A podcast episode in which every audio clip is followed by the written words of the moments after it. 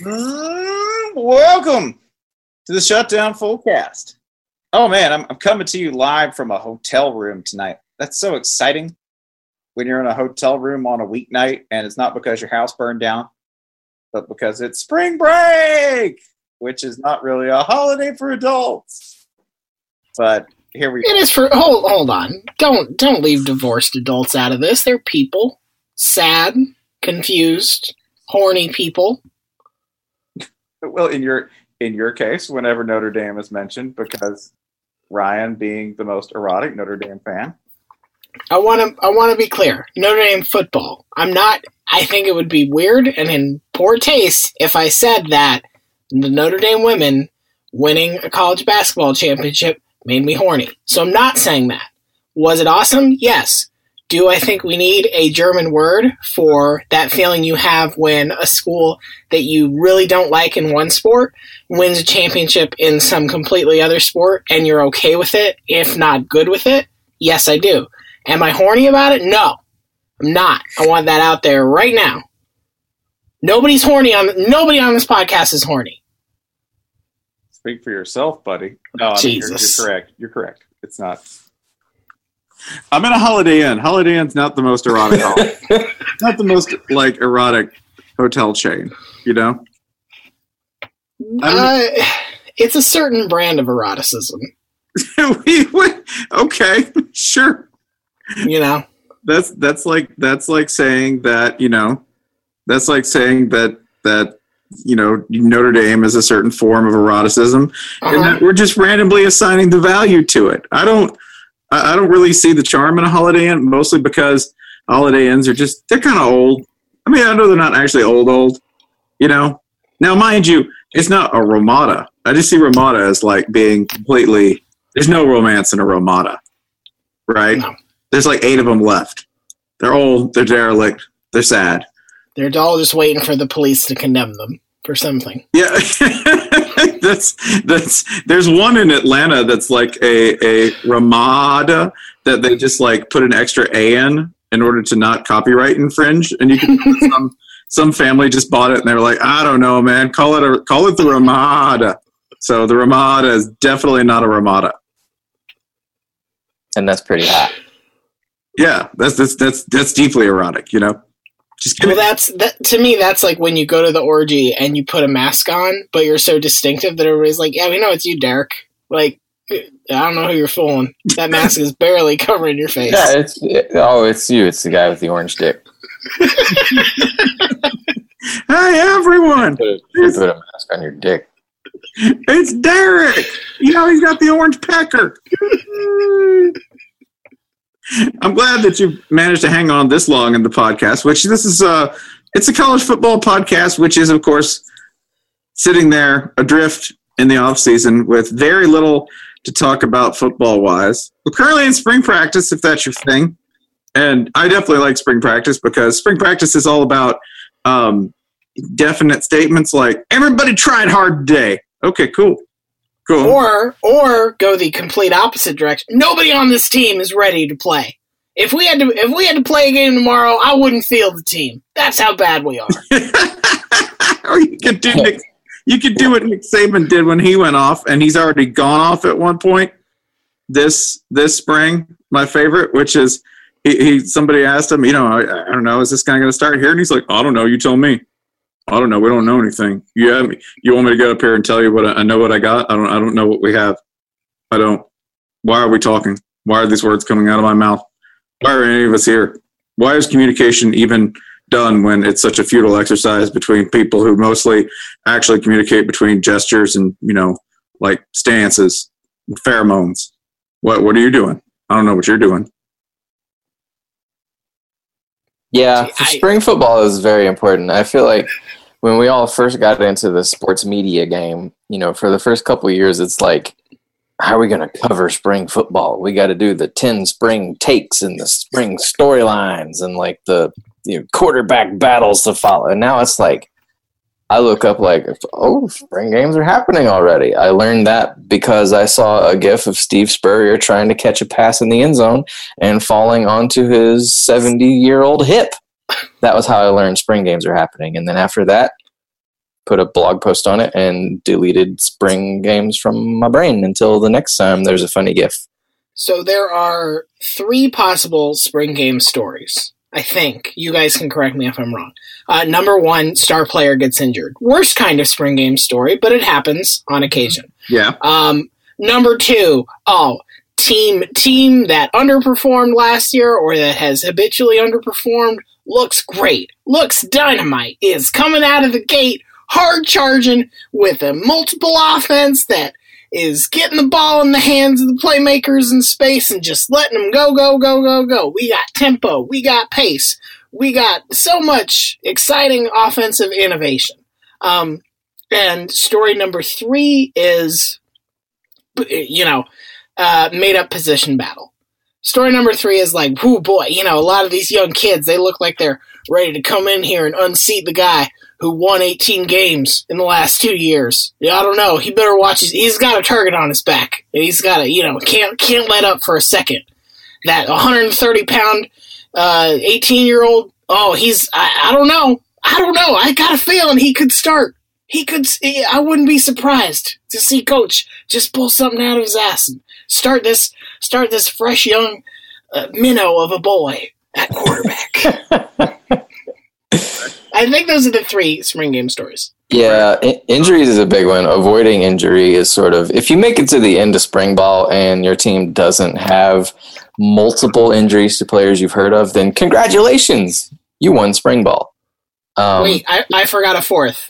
The whole town came to watch. Yeah, if you and the other way you can win spring ball is if more people attend your spring game, which if you are just tuning in, you don't actually follow the sport. It's a pretend it's not even football. It's a it's it's a pretend competitive event with its own scoring system that the coach made up with like 3 points for stick to itiveness, 4 points for get after it get after itiveness it's like- it's a mad like, it's a walks Madden. around. It's the mad mini game they make you play bef- Yeah, when you create a but play. without any holograms. right. Like coach walks around scoring it via megaphone, and like, come on, man, how many coaches are math majors? Come on, maybe I like give you twelve. You get twelve efforts for that one. Yeah, you That's get, negative three efforts. You get 13, 13 swag points.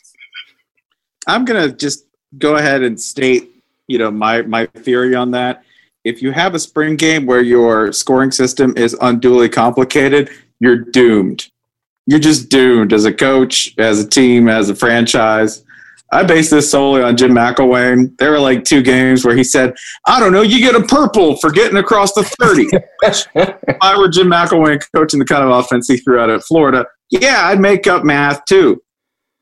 I think you should say that you're giving out money, but then come up with an acronym for it. Be like, no, it's not dollars. D is for uh, defensiveness. The O is for offensiveness. The L is for a lot of work. The, the other L is for a lot of heart. The A is for, hey, that's a good play there. The R is for right way to play. And the S is for some some team we got. So that's why I gave him $200. Don't look into it. If you if you force the offense to turn over, then the whole defense gets a hundred swag bucks, which are redeemable at the campus bookstore for nothing because that is a violation. Eh, unless you unless you're a Florida Gator. Unless year. you're a Florida Gator, in which case you don't even need swag bucks. You're just broke. Whatever currency it is. Swag bucks, broke. Dollars, broke. Reals, broke. Rubles, broke. Yeah, what if you did? What if you did just give out like a, a currency that was so hyperinflated that it was worthless? If you just dig up some Italian lira, would the NCAA get on you for that? It'd be like that's de minimis. Come on, The old, you're an the Ole Miss Spring game now handing out them Confederate bucks. Confederate dollars. Here's a Confederate war coin bond. Judas received for betraying Christ. then the NCAA's over there trying to calculate how many nights on a couch sleep those are worth. Those those that's like a billion nights on a couch. That's that's a pretty big violation. Eight nights on a couch. That's like two in a Ramada. Minnesota Minnesota's going to be handing out Fleck coin. It's the virtual currency of the Minnesota Gophers. Fleck coin. It's the cryptocurrency. You don't know what our final record is until the end of the season. I don't am know. not I think tell they need you. to figure out blockchain first. Oh, oh That's right. That's a football term, folks. Some of you nerds might know it better as related to virtual currency. I don't really know what it means. Yeah, I was gonna say we can't keep going down the Bitcoin road. Or Yeah, we're we've just we've I've used up all the terminology I know. Uh, Have you have you ever heard two people talking about cryptocurrency? No, Just no, no over- two over her. ever talked in real life about cryptocurrency. you know, I, I, I have. if you if you do it in real life, doesn't that spoil the whole thing? It's supposed to be online, so it's like um uh, anonymized. It's like talking about the Matrix. yeah, no, Yeah. I've, I've I've heard two people in public talking about it, and, one I can tell you it was at a Panera, so you know it was full. you know it was full of movers and shakers because you had two guys at a a Panera in I believe this was Chattanooga.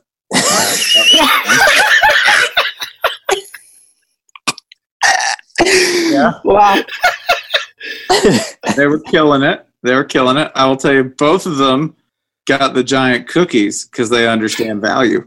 Damn, those things are like a half a Bitcoin each. Yeah, You walk into Panera with a like a Bitcoin, like I don't know, a Bitcoin is what's it worth t- these days? Like a hundred dollars? Fucking, I don't know. But man, a Bitcoin that'll get you like one meal at Panera. You can get you like one salad.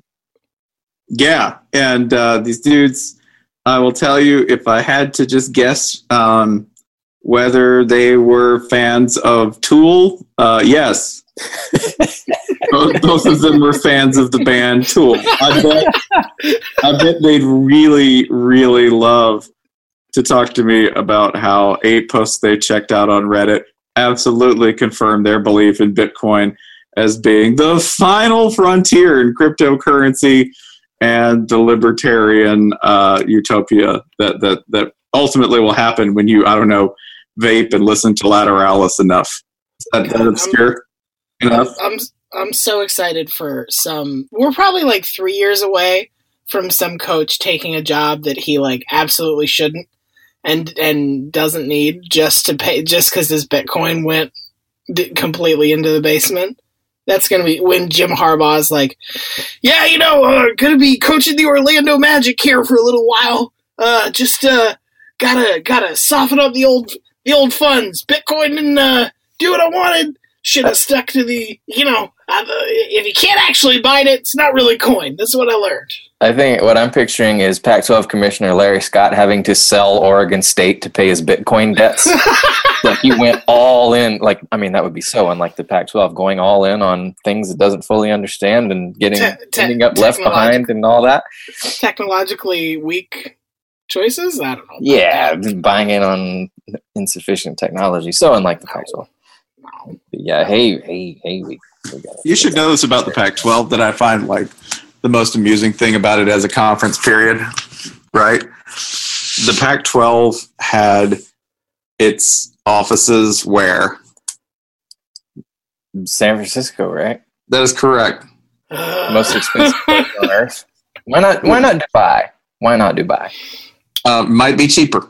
Honestly, might be cheaper where they had their offices in San Francisco. Now, look at every other conference, okay? Eh, Chicago, that's not cheap, right? Um, But it's not terrible. Chi- Chicago is not like crazy terrible. where does where does the SEC have their offices? Birmingham, brother. in a building they probably own All right, right at this point because they probably bought it for like $83 yeah. that would be that would be fitting though. There's no way the sec bought that building on the level. There has to be some sort of like really dicey scam attached to it. Like milton mcgregor gave us this land in exchange for a dog track that we had to leverage that we had to leverage with an alabama state legislature in exchange for season tickets and sec championship tickets for life. Like there has to be some sort of eight step chicanery to get them Right. that building right They got it via Dr. Pepper fraud. Yeah, exactly. How did you convert eight cases of Dr. Pepper to a building? Let me start right here. You have one paperclip. Okay. they they said South Carolina engineering degree ain't worth shit. we showed them what's what. Oh, Go Cock. Where is where the Big Twelve is based out of Dallas? Is that right? I'm pretty sure they're Yeah. Dallas. Nobody knows. Something and I think that. the Big Twelve. I think the Big Twelve prefers it that. I think in way. Big the Twelve Spirit it, it uh, relocates once a year. Yeah, I, they're probably just run out of somebody's house. Big Twelve, the Big like, Twelve is a nomadic conference. The Big Twelve. Big There's 12. like there's got to be like twelve shadow headquarters, but the real one is in Austin. We all Yeah, I was going to say like the real the the real like thing about the Big Twelve also is that they have like one employee who works on the moon, right? they have one employee who's just completely remote from some extreme. Yeah, he he's out of Reykjavik. What? Yeah, he's in the conference. Don't worry about it. We, we Don't don't worry. him a member of the family. Don't worry. Is he is he out there looking for oil? Ah, we, technically we're not allowed to drill on the moon, but yes, No, we Yes, just he need is a looking travel for a while. partner for Texas Tech. he's he's just racking up his he's just racking up his fre- frequent flyer miles, his hotel points. Can I can I tell you the the thing before we take spring games? I have two notes from spring games that I do consider worthy. First of all, Jesus. that I do I do. No, this is important. Okay. First of all, Okay. O- O- Oklahoma, Oklahoma, they're they're gonna have they're gonna have themselves a dang concert. Now, now, who did they get for their concert? If I believe you're got- bringing it up, I'm gonna guess um,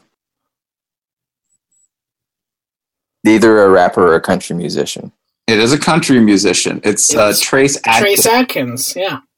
Yeah, they're getting Trace Atkins to, I I think, add to the family atmosphere, is what they've said they want to create at the spring game. Now, I wasn't really aware of Oklahoma's reputation as having a spring game that was going to be a bacchanal, right? Like some Oh, it's filthy. Oh, some sort of like half naked, insane spring break environment in Norman. I don't hear Norman and just think like indecent and not family friendly, right?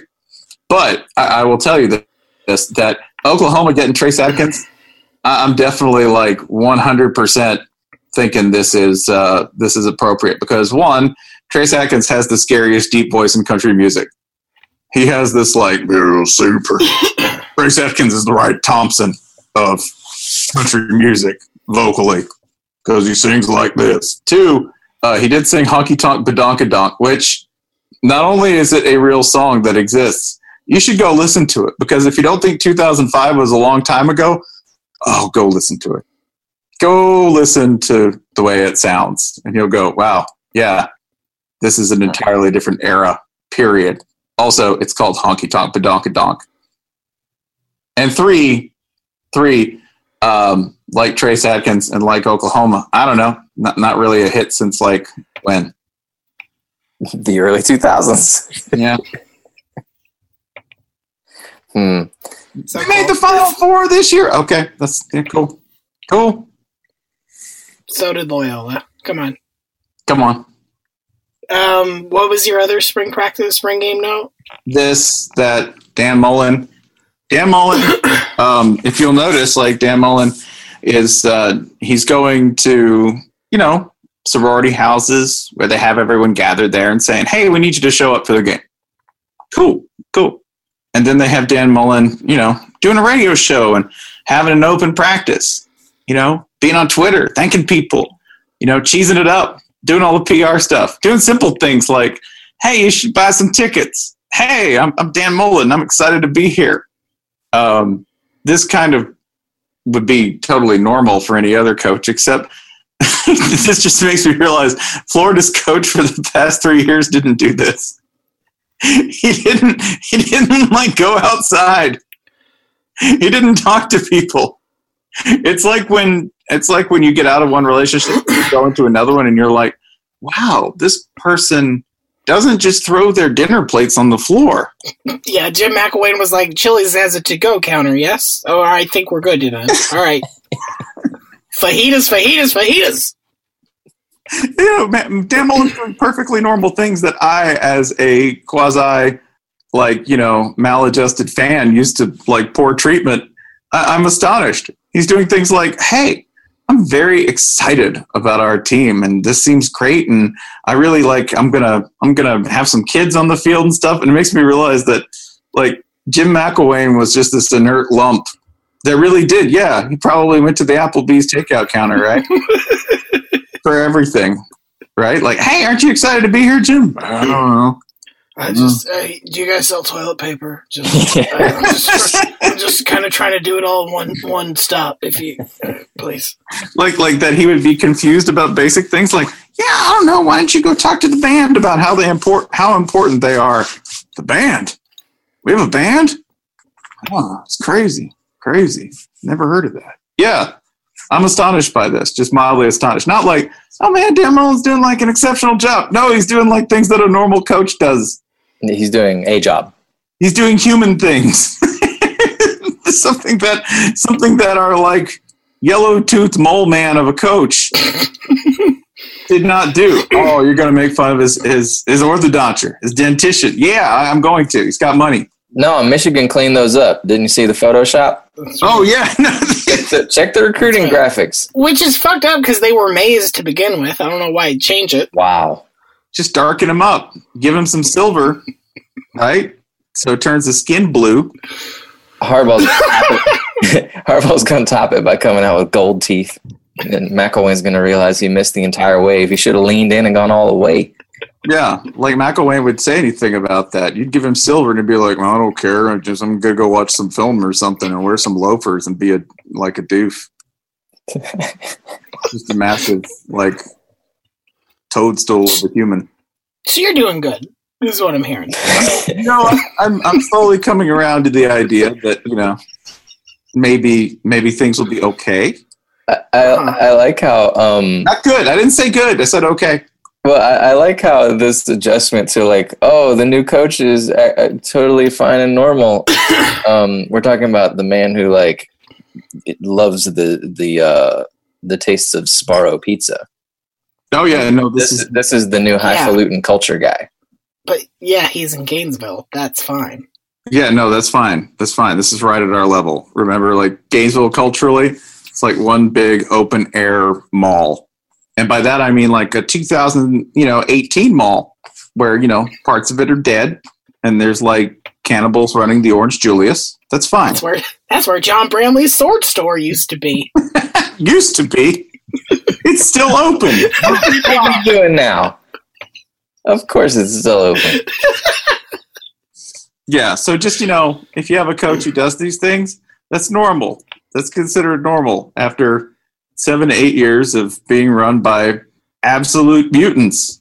You know, apparently there's a there's a person who put it this way: coaches are so weird and they're so unusual that you can consider Dan Mullen to be normal on that curve, right? Yeah. I mean, I think you can throw Urban in there as a mutant as well. So, Oh, Oh, yeah. yeah. so that means Dan's taking you back to the Zook years. Zook's a pretty normal guy.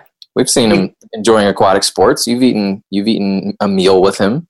Uh, He's he's yelled on a fraternity front line before. it's perfectly normal. Bro, who hasn't? Again, in Gainesville, that is very normal. Yeah. Everything you're saying stands to reason. It's fine. Um, didn't you want to talk about painful endings? I did. Be- I did because we just watched the women's final four, right? Well, yeah. Let's let's place everybody. Uh, right now, it's Monday, uh, April second, nine fifty seven p.m. Basketball is done for the year because Notre Dame beat uh, Mississippi State in the women's college basketball national championship game. Great game, and Penn State won the NIT, and Penn that State is all the the- basketball. Penn State is the men's champ in basketball. Yep, hmm everyone Yep. saw it.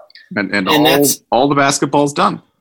Um, but yeah, we uh, you know the Notre Dame winning two games on just killer fucking buzzer beater shots from the same person. You uh, are you saying that this is the coldest way to die? Man, that second one is pretty cold. Actually, Yeah. both of them are pretty. Both of them are pretty cold. At least the first one had the benefit of being part of a sort of free flowing shootout of a game. To have this ugly defensive battle that ends with somebody taking an off balance three falling to the side and still hitting it at the buzzer. Like a well defended three when the game was tied and they didn't it's not like they needed to defend the three. No. No, like they I mean it, was defended as well as you possibly could defend that shot. Like short of just swatting like short of blocking it. That's like an unreasonable ask, right? Short of that, really well defended shot, and she just buries it. Just Ogunbowale, I believe was her last name. Yeah. Um, just just absolutely buries the shot and forces Adam Amin to nearly have a stroke for the second game in like you know three days. And I think that's the worst way to lose. I know people will disagree with this, but you know, go ahead, get up by twenty, right? Put my body in the morgue sometime in like you know 75% of the way through the game so I can begin processing it.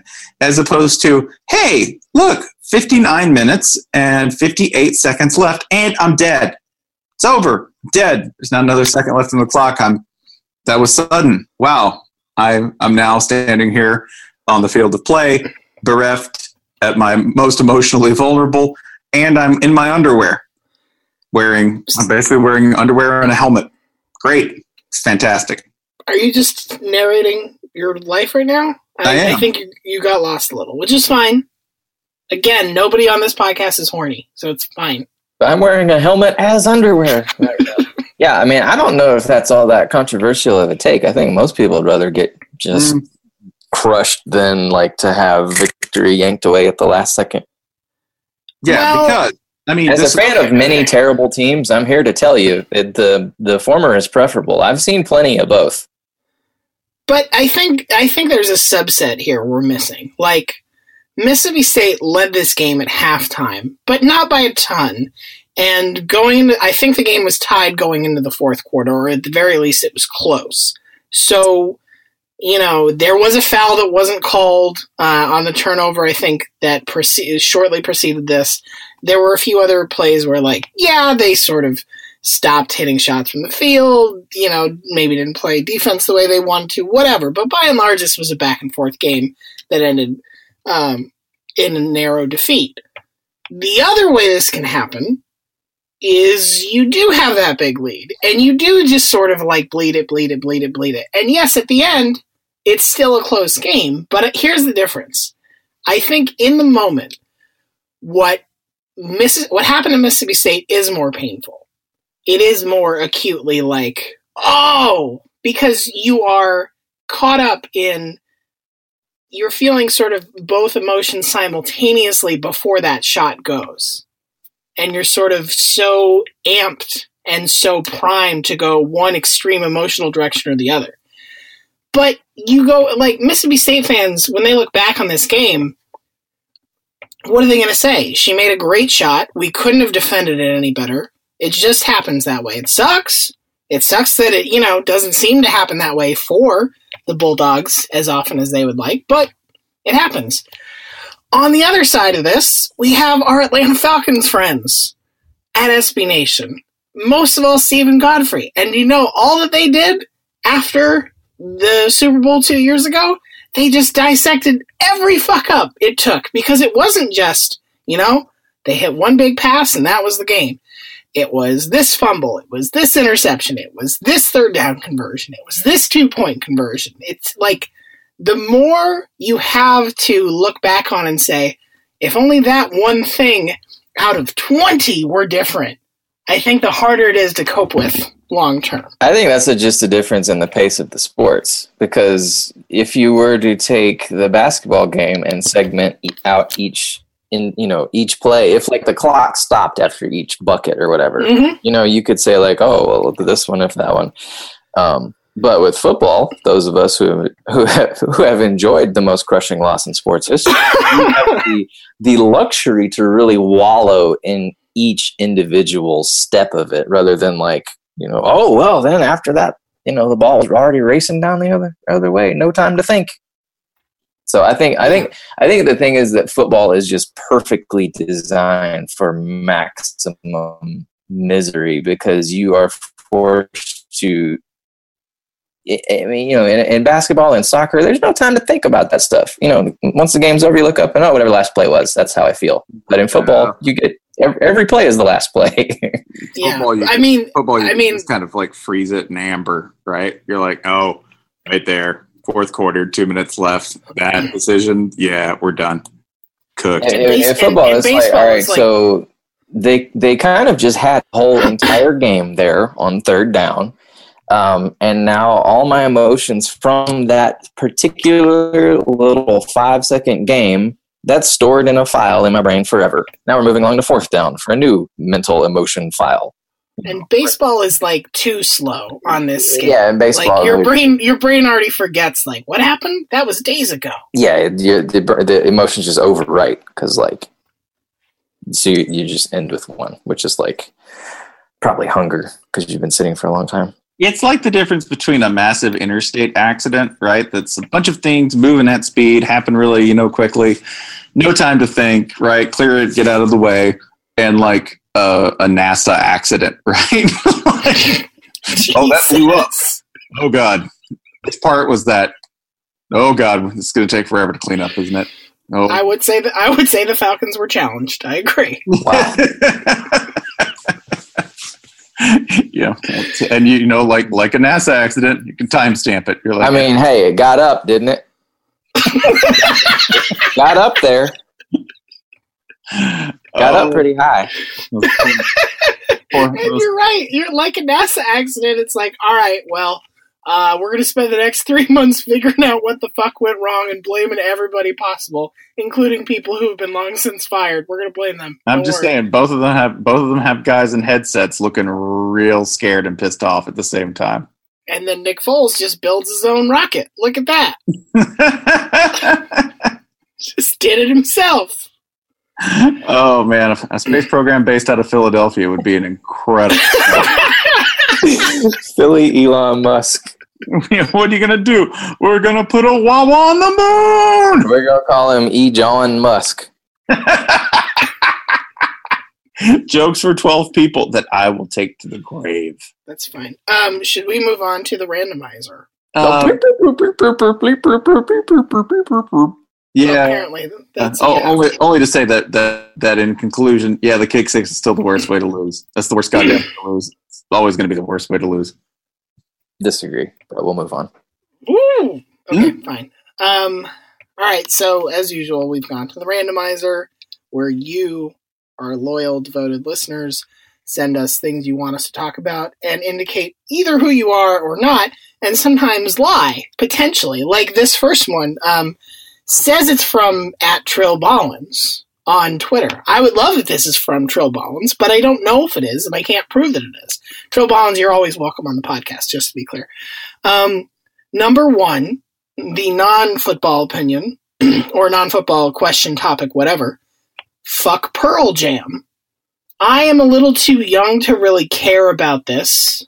Uh, Jason also says you don't have any real strong Pearl Jam opinions, correct? I don't know any of their songs. Okay. Spencer, it's kind of on you to sort of determine whether yes, fuck Pearl Jam or no, Pearl Jam is great. Uh, uh, I would dare straddle the two and just say, yeah, Pearl Jam can be good.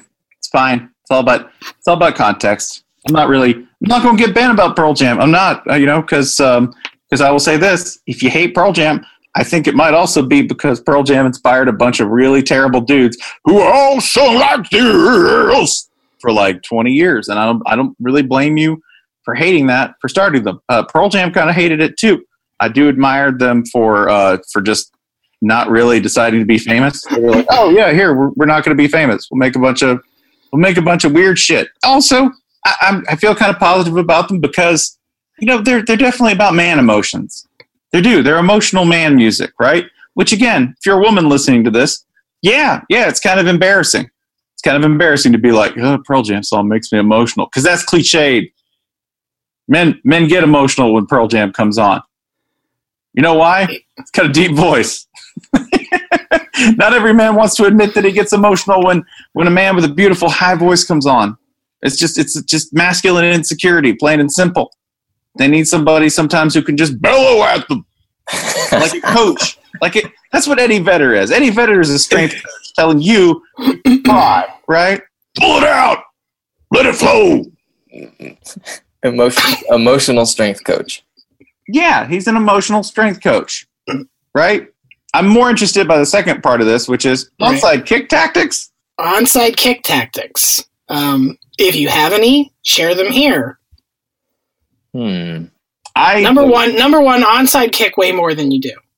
You Oh, don't have enough yeah. onside kicks in football. We need more of them, especially surprise onside kicks. Why not? I'm a big fan of two in particular. One, I do not like the let's see if we can catch the ball immediately before it touches the hands team's hands.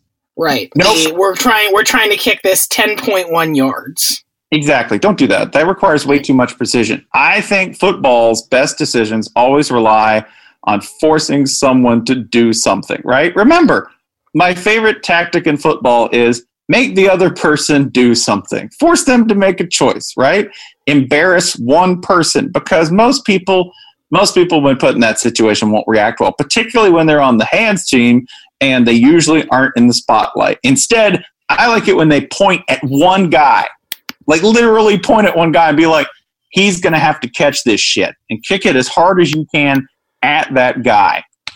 And chances are he's not going to bring it down if your man has any accuracy. It's just not going to happen. My second favorite one is the onside kick where you loop it just over the wall of the hands team and recover Right. behind it. That's my other one. Yeah, I like that one because it can look like just a bullshit sky kick where you're like, oh, we're going to kick it to the fullback because he's not a threat to return it. But you don't quite get it to him. But that guy touches the ball so seldom that he's, you know, he, he's he's being cautious. He's not like rushing toward the ball, and everyone's just kind of standing around. If you got a really fast guy, he might be able to s- scoot right in there and like turn what was supposed to be the safest possible kick into a big play. Good. We've settled it. Onside kick tactics and man feelings.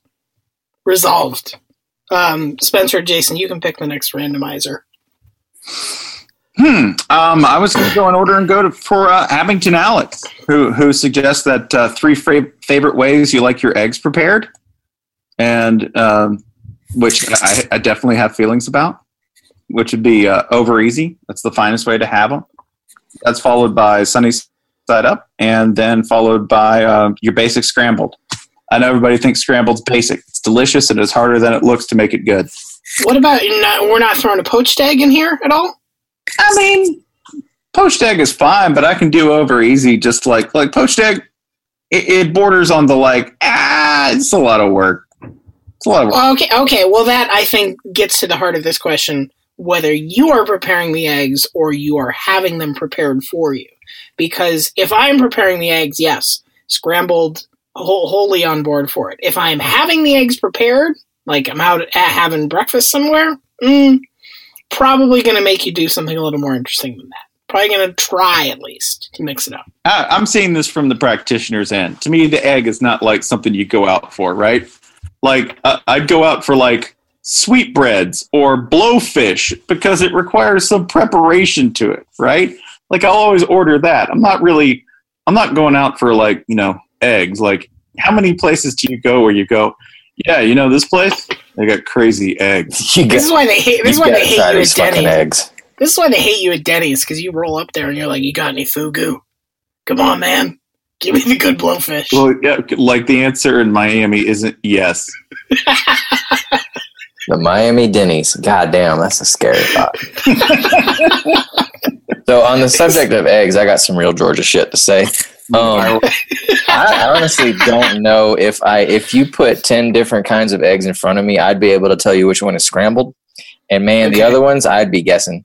I'm, I've I've eaten several kinds. The kind where it's you know it's the white and the yellows and sloppy in the middle and all that. And they're like I've had fancy eggs that were disgusting. Um, so I'm gonna put me down for scrambled, scrambled, and then whichever one y'all think is the best. okay, um, hard boiled, yay or nay?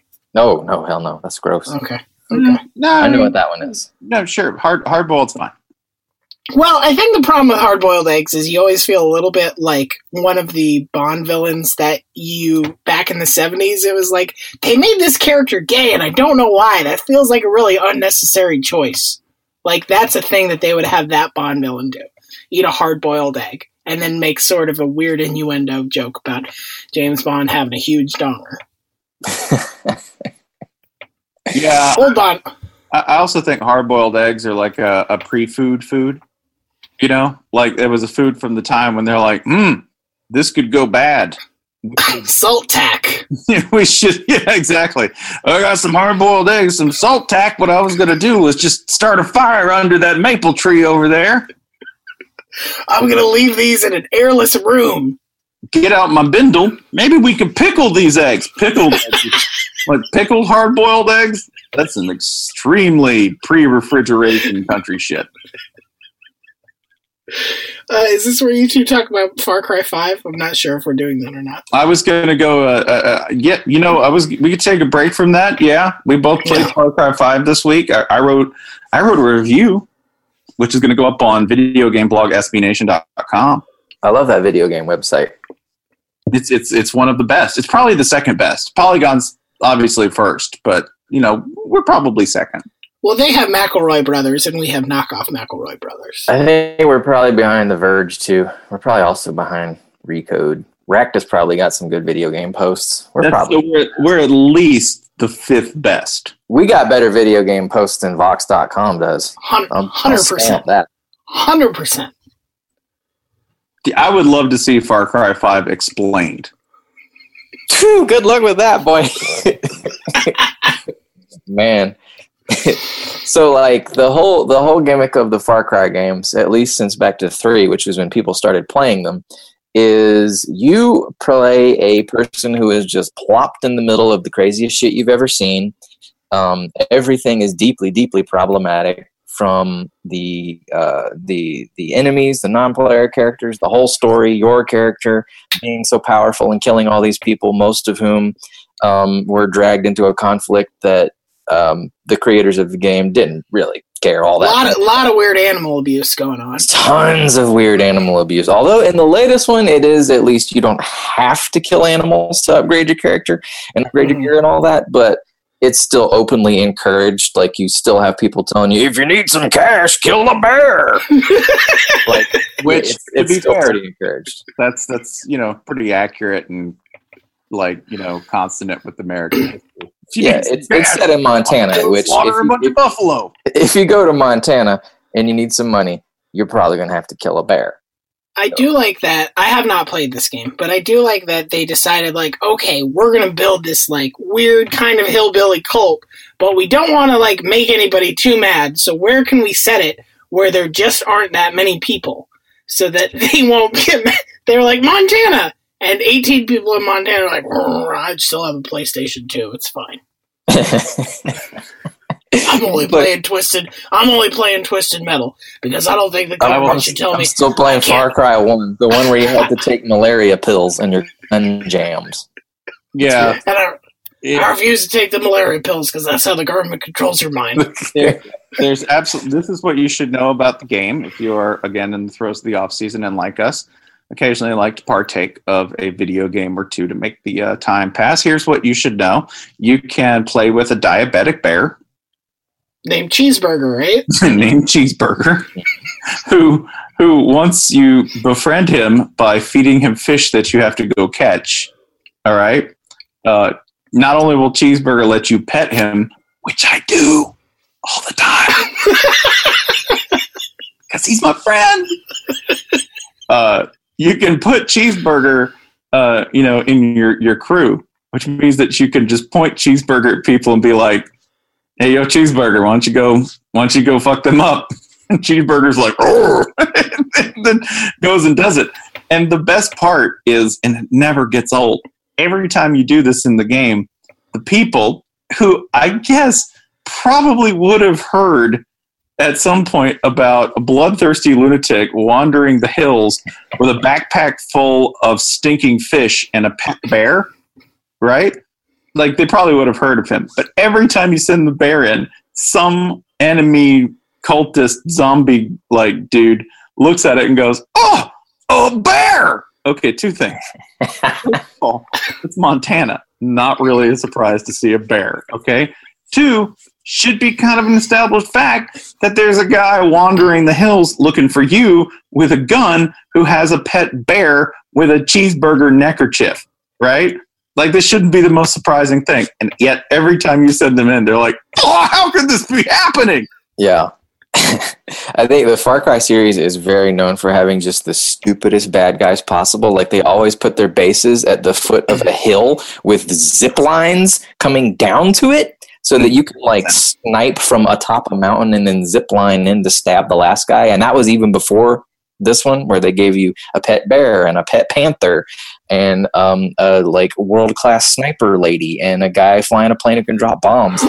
The game is just it's it's it's kind of like Grand Theft Auto and all them, where it's it's as much about the mayhem simulator element as it is about any sto- like yeah the story's stupid sure the story's stupid until the very end the, the the very very very end is um is nicely done but yeah sure everything else is very stupid and that's what that's what you're here for All I know is that that it's also a game where um, a shovel is probably the most.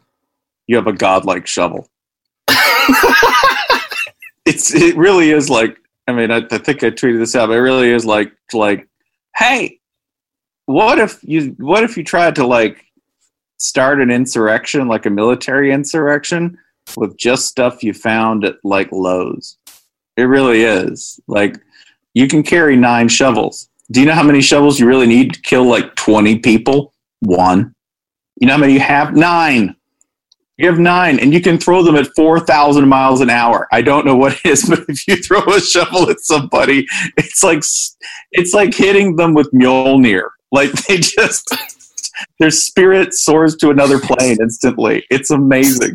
somewhere Lee Cor- somewhere Lee Corso is nodding solemnly like yes, used to all of this. used to be the way we did it in Maryland. um, yeah, like it's it, the other great thing is that, um, and it's my favorite toy you have. It's the simplest one. It's bait. Like the whole uh, the whole like place is crawling with animals. So if you really have a bunch of dudes, uh, you know, like around a campfire or just chilling, you know, like doing drugs and being like crazy Christian fundy fundamentalists with guns somewhere in the middle of Montana, high off their ass, the best thing to do is to get as close to them as possible. Which this being a real stupid game, Jason, right, is about eight feet. You can get about eight feet from you like could stand directly behind them yeah yeah, you can, with, you can stand there with a bear, okay, mind you, waiting patiently, and you can just throw bait, right? And naturally, like if you threw bait in a realistic game, right, you would throw bait, and like an hour later, maybe like one raccoon would kind of show up, like, "Hey, something cooking." No, in Far Cry, if you throw bait into a group of people, like throw it into a crowd, not only will no one notice that somebody is throwing chunks of raw meat okay, not only will they not notice, but at seconds later, 400 mountain lions will run out and begin cutting them to pieces. And then at that point, you just throw a Molotov cocktail in, and yeah, the magic happens. Yeah, I, I, the um, when you have like a bear in your party or whatever, or bear, panther. There's also a dog. I don't think we mentioned the dog. The dog is awesome. Um, but your animal friends are like totally invisible until they start biting people in the throat. Like you can you can tell your bear to go sit in the middle of their camp, and they won't even look at it. Whereas if like an actual random wild bear went in there, then oh, it'd be on. But you can just have your bear park right in the middle until you give the signal and it starts eating everyone. But yeah, the dog, the dog as well. I don't know if you've got the dog yet, but um, Boomer is his name, and he's a delight. He'll go fetch somebody's gun for you, um, and he'll uh, you know bite people in the throat again. And he's got a concealed carry permit, so well, it's all legal. it's Montana, so born with one. I'm I do sure. like though that if you you have like this cast of characters to choose from, right? Um, which that that can help you. And my favorite thing is the menu because the menu has all of their faces in like a grid, right? And it's mostly people, and then and then like mixed in with the people, you'll see like cheeseburger headshot of cheeseburger like he's got an hr file right Yeah, you gotta hire. Tag, You right? gotta hire.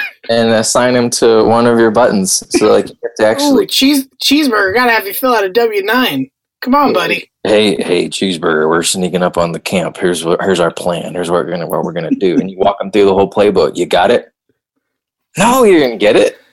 As, as, as you're walking up, oh cheeseburger! Don't forget your Flex account. You gotta, you gotta incur those costs by April fifteenth, but you have until June to, to submit the receipts. Remember, it's a use it or lose it kind of deal there. We have an issue with someone in the office taking lunches out of the fridge. and by that I mean ripping the fridge open and devouring everything in it in about 15 minutes every single day. And we don't know who it is. Uh, yeah, this is the uh, the Twitter thread of the week. yeah, that's exactly. The lady who threw away the shrimp, shrimp rice, whatever it was. It was actually cheeseburger. It was yeah, no, it was it was completely cheeseburger. By the way, cheeseburger also just disappears for 4 months a year. It's very very problematic. Just disappears and is evidently sleeping. Um, let's do the other half of uh, Abington Alex's question. How many years until we see a 70 yard field goal made? I don't think that's far off. I really don't. Well, Kiffin well, tried it in an NFL game. he Yeah. did. And who did Um, he, and who did he try it with? He tried it with somebody who, Seabass. Seabass himself. yeah, Sebastian Janikowski, who hit a seventy-yarder in high school. So I don't, I don't think it's far off, man. I really don't. There, but so the problem is that you're only going to see it with a certain kind of coach because some coaches won't even kick fucking 50 yard field goals. They're too worried about missing it and losing field position. And so you're going to need the right coach in the right situation with the right kicker. It kind of feels odd that we haven't had it already, to be honest. I mean, i- this is it, it is you need the right coach. So that means it can't ever really happen at a super major program, right? Right, right. Like it really, really can't. Now, please do remember in 2015, right, in practice, mind you, all right, Texas's kicker, Nick Rose, hit an 80 yard field goal in practice. 80. Now, I'm sure, I'm sure he had a robust wind, okay, but he still kicked a field goal from the 30 yard line, his own 30 yard line, right? So if that's happening in practice and you get somebody who's properly motivated and you get like a top, I don't know, like a top 15 kicker, somebody who's like kind of off the map, I don't know, in a game where stuff might not mean a lot and maybe you're up by 20 or 30 points, do you bring someone out to try that? I mean, yeah, I think you're right. Situationally, the thing the thing that's rare is the situation, not whether the kicker can hit from 70, right? Well, I think the um yeah, I think that's the main thing. Like it's there's almost no situation where you want to do that because if you miss, then they're in easy field goal range. But like, I mean, I think there is a um, an actual physical element to it because like if you're kicking it that far, it's not going to have any trajectory to it at all. You're kicking a line drive, and that's pretty blockable. You know, like like the kicks that I feel like the kicks we see blocked are usually those those long bombs where they got to go. You know, you got to kick it hard, not high. So what you're saying is 70 yard surprise field goal attempt. They think, oh, it's second and 12. And they're, hmm, who's that wide receiver? Never seen him. Boom. Line up in field goal formation. 70 yard drop kick. Do it. 70 yard drop kick field goal. Um, it's too perfect. We won't, and the other reason we won't see it is to go all the way back. Every time now that somebody tries to kick a long field goal, especially in a close game, all college football fans are going, "Oh, we got to watch for the kick six here." We're so smart. We're so, oh, but you, you know, he's gonna he's gonna drop a man back there, and you got to watch out because he can throw it back for a touchdown. That would be, you know, we were talking about worst ways to lose a game. if you lost on a 70 yard field goal, oh, Which God, side? I Like would- if, if they hit a 70 yard field goal? I would I would chew up my own teeth and spit them out on sight Oh, whatever. I'd be fucking thrilled. I think that was amazing. if that's how we lost. I, I would think that was absolutely amazing if Florida lost on a 70 yard field goal.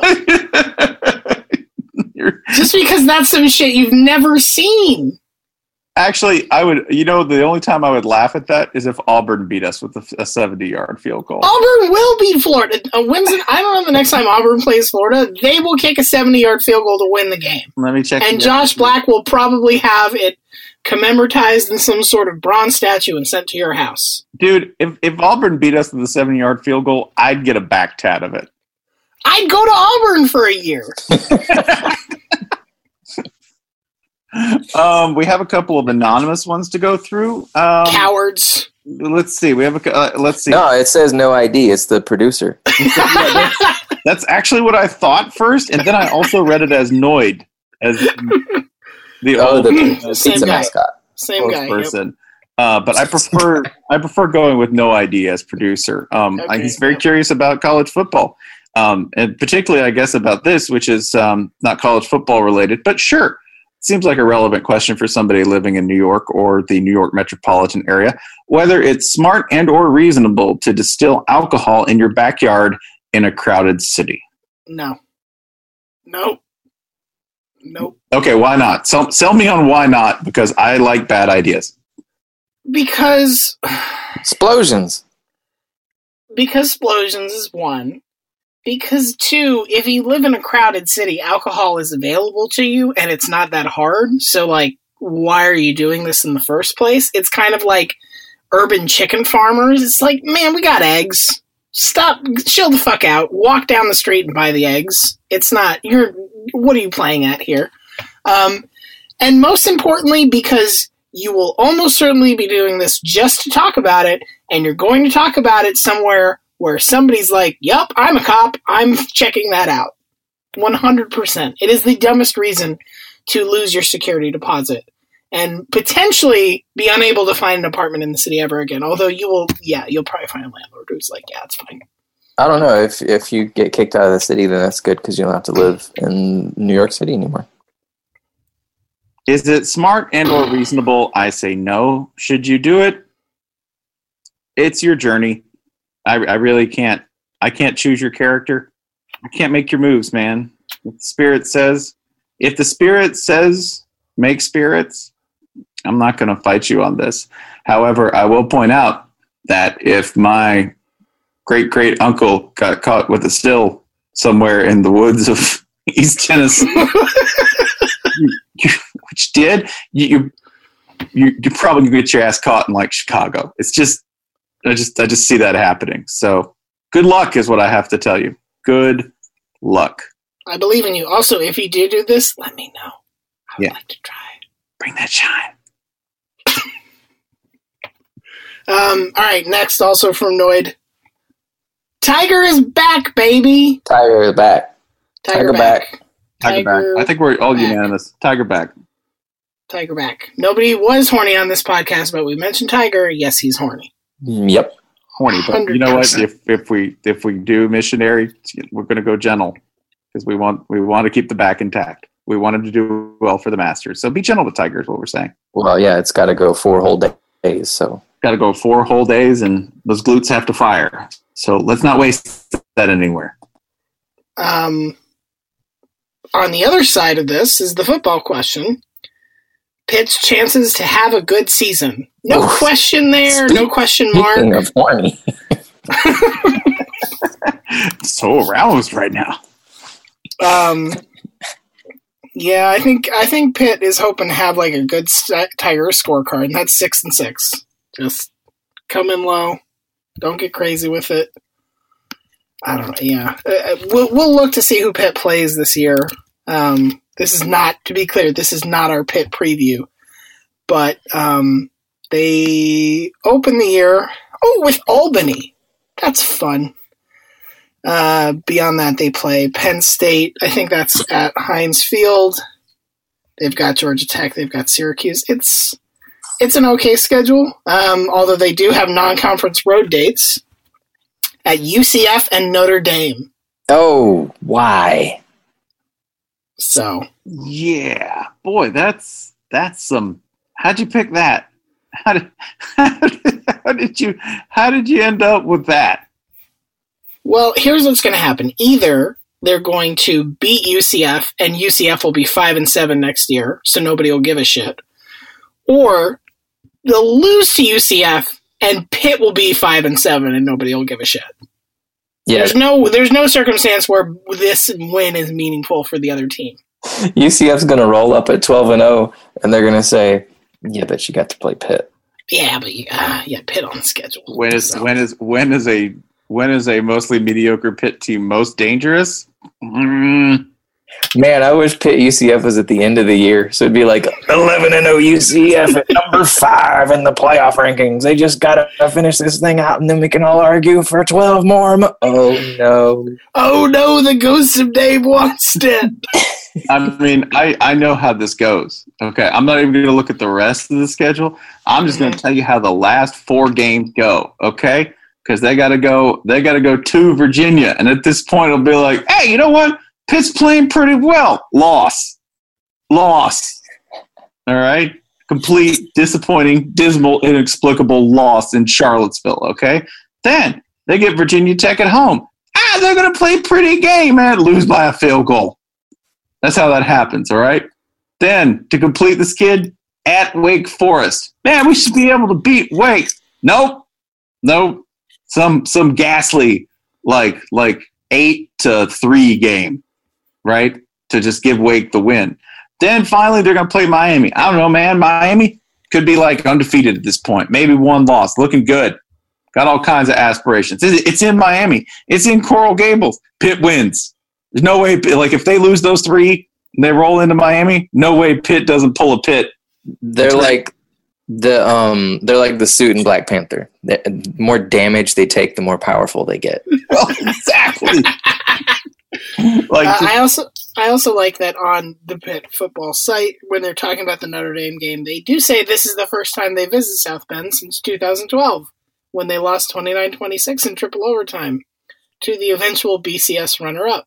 All of those things are true, and they're just dripping in like hidden meaning. Just like, oh, the eventual BCS runner-up. Do tell. What is I was it close? It didn't go to triple overtime. I'll tell you that much. No, it did not. Um, also, yeah, that game was bullshit, as I recall. So that's fun. also, Also, Pitt has won 13 of the last 16 games against Syracuse. Goddamn, Syracuse! There are children. There, are, there are children out here with driver's licenses that are like, yeah, I don't know what to tell you. Pitt owns us. you know, you know, people are watching these games, right? That's not necessarily that. true. I'm going to take that to mean Syracuse is constantly in the national title hunt, Just constantly being wrecked by Pitt. That's that's it. This is this is my favorite. Like like by the way, also like what do I want from a Pitt quarterback? Right? Uh, I kind of want him to be like I don't know, sort of vaguely replaceable, right? Yeah. I want him to be scrappy. I think One- you need injury averse. indefinitely. Can he hand off real well? Right? Does he occasionally roll out and make a pass he has no business making? Right? Yeah, yeah. Kenny Pickett, man. Kenny Do you Pickett. think? Do you think Pitt erased Nathan Peterman's records from their books at this point? You're like, no, man. That's an NFL starter. They're putting him on the recruiting materials. Come to Pitt and start for the Bills. is that a threat?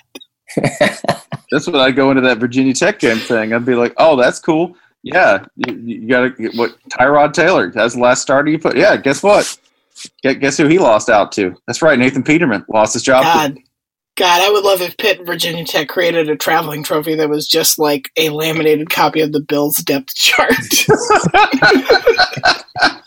Nobody wants to touch it. But look Yeah, at it. It's like the arc. Like, ah, I don't know. Don't look in there. Tyrod Taylor, I know you're a Brown now, but I don't want to acknowledge that. You Um, deserve better. let's see. I want to go to. Uh, let's see. We're we're off of we're off of Noid. No ID. Thank you for the hot tracks. I wanted to finish up with Frank. Um, Frank's got two real important questions. One, what is Sean Connery's best movie? You mean besides Zardoz?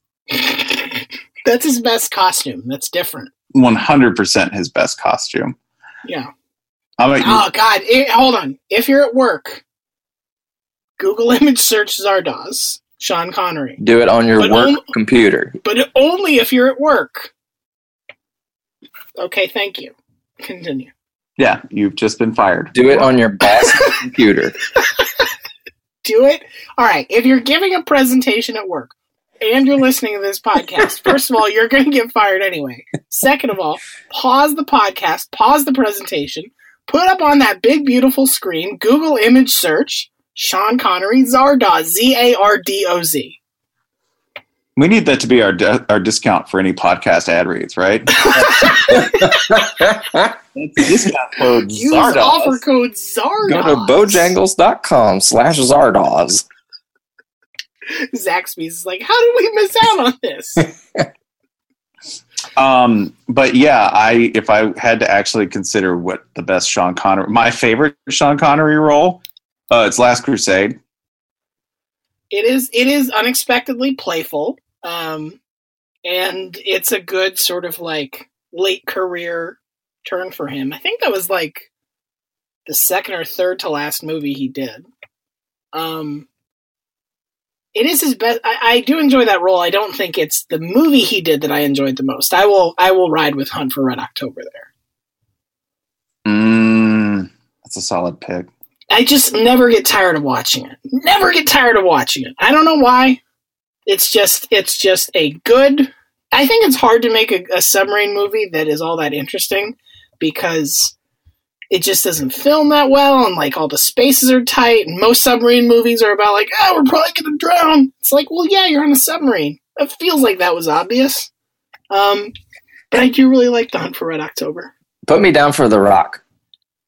Great choice. that, Great choice. that may be the one where I think he phones it in with the most glee. Like I'm Yeah. being paid for this. I can't believe. You want me Yeah. to say this line? Fine. Welcome to the Rock. The other choice, um, the other choice, if you just want the uh, the ludicrousness of him pronouncing his character's name, is of course the '80s classic Highlander, in which Sean Connery, not attempting to do any kind of accent whatsoever because he can't, and Hunt for Red October is proof of that as well. It's not like he ever is speaking in a Russian accent; it's just Sean fucking Connery. Um, plays a character with this name, Juan Sanchez Villalobos Ramirez. Does this character say his own name when he introduces himself in Sean Connery's voice?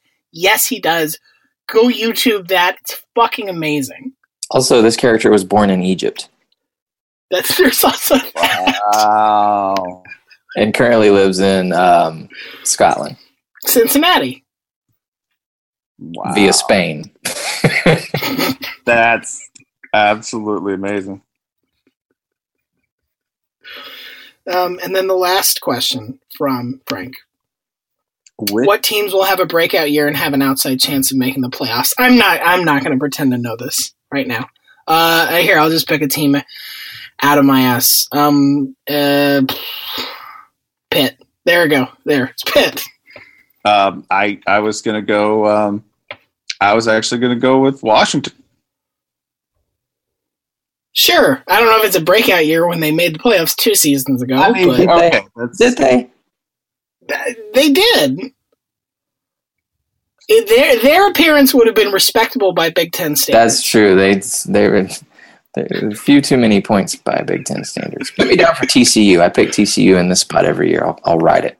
okay. That's so you, so you want a breakout year? You don't want somebody Yeah. who. Okay, so so I'm not gonna be able to bank on recent credit. No. I need somebody who's going to rocket in from mediocrity.